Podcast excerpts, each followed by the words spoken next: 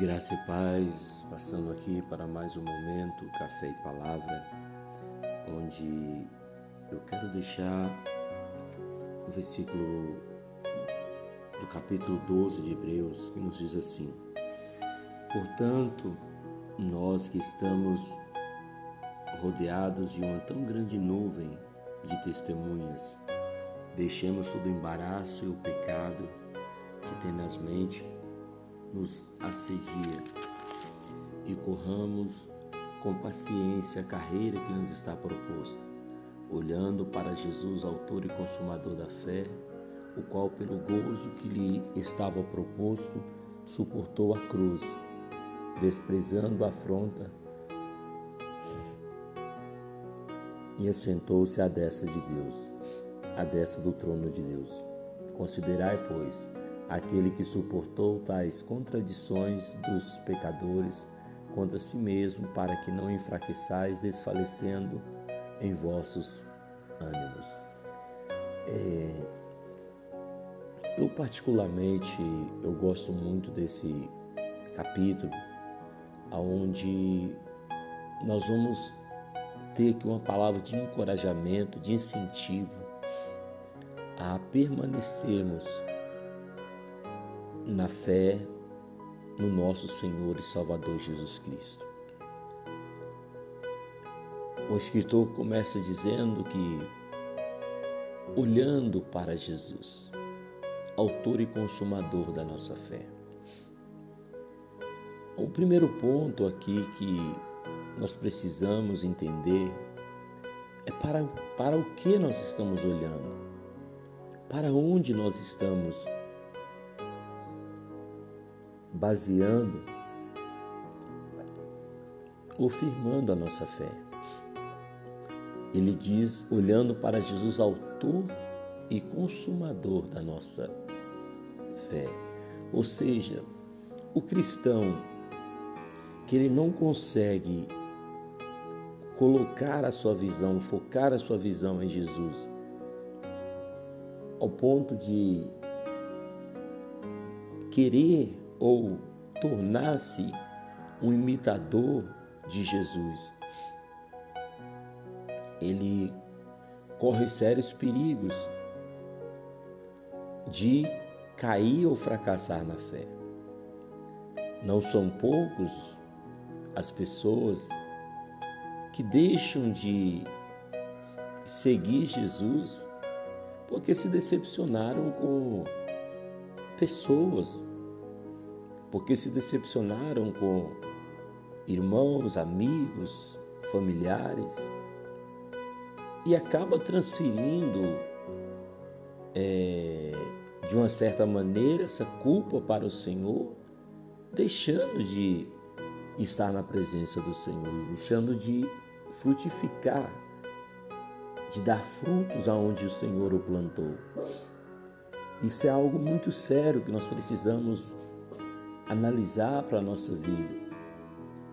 Porque no momento que eu deixo de olhar para o Senhor, para olhar para mim mesmo, para minhas fraquezas, para olhar para né, os problemas à minha volta, eu vou eu vou correr um sério perigo de fracassar na fé. Né? Tem aqueles também que não conseguem é, permanecer porque começam a justificar as suas falhas diante do Senhor. E olha para você ver que o escritor ele vai dizer aqui que é, no versículo 3, considerai, pois, aquele que suportou tais contradição dos pecadores contra si mesmo, para que não enfraqueçais desfalecendo em vossos ânimos. Veja bem, nós estamos, somos encorajados a considerar e a colocar, a tornar como nosso exemplo principal o próprio Cristo, que suportou tais contradições dos pecadores contra si mesmo, para que não enfraqueçais desfalecendo em vossos anos. Veja bem, é, enquanto o homem ele se justifica, ah, eu não vou mais à igreja porque fulano está lá e, né, fez isso, ou cicrano, ou me trataram dessa maneira, nós estamos sendo covardes. Covardes com aquele que nos chamou. Porque ele nos plantou no seu corpo, ele nos plantou na, na sua obra para uma missão, para que nós vamos e damos frutos. E eu quero que você entenda, irmão, que às vezes, ou o que tem esgotado, é, feito as pessoas cansarem na sua caminhada com Deus, não é o trabalho, não é a, as circunstâncias ou as provações, os desertos. Mas o que cansa o cristão é o pecado. Por que o pecado? Porque o pecado ele esgota uma pessoa que ela não consegue vencer o pecado.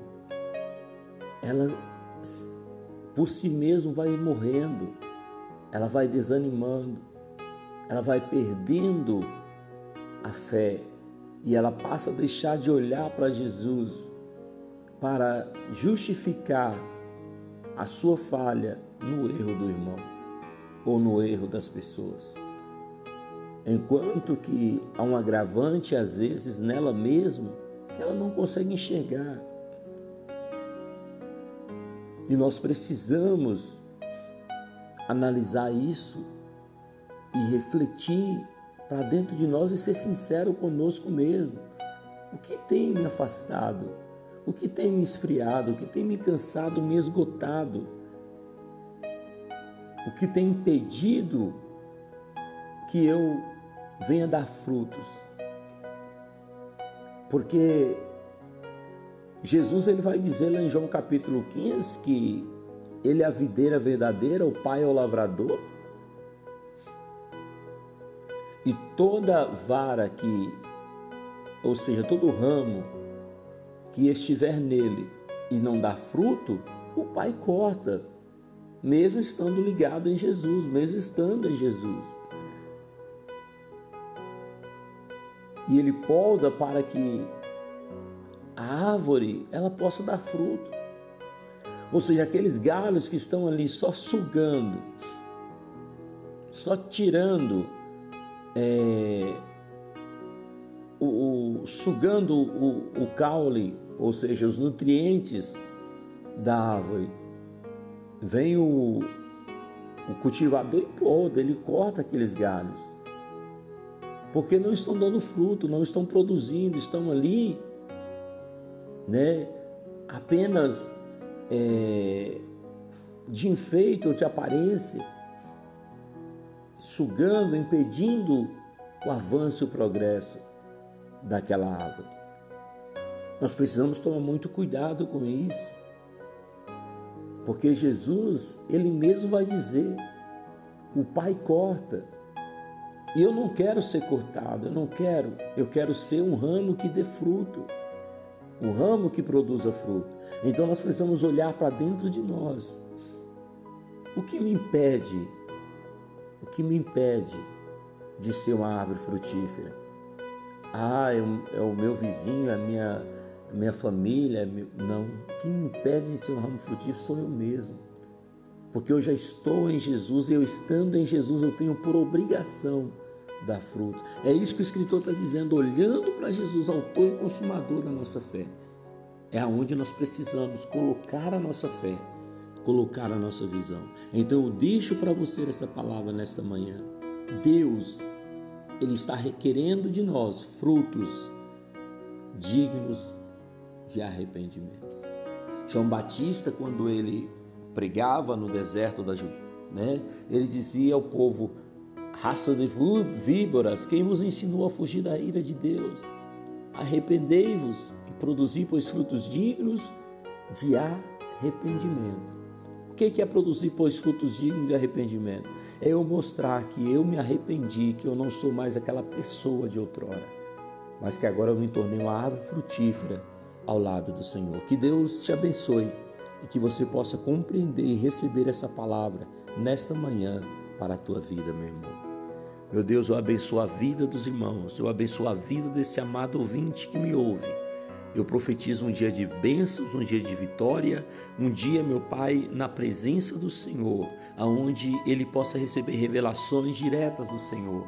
É o que eu te peço em nome de Jesus Cristo. Amém e amém.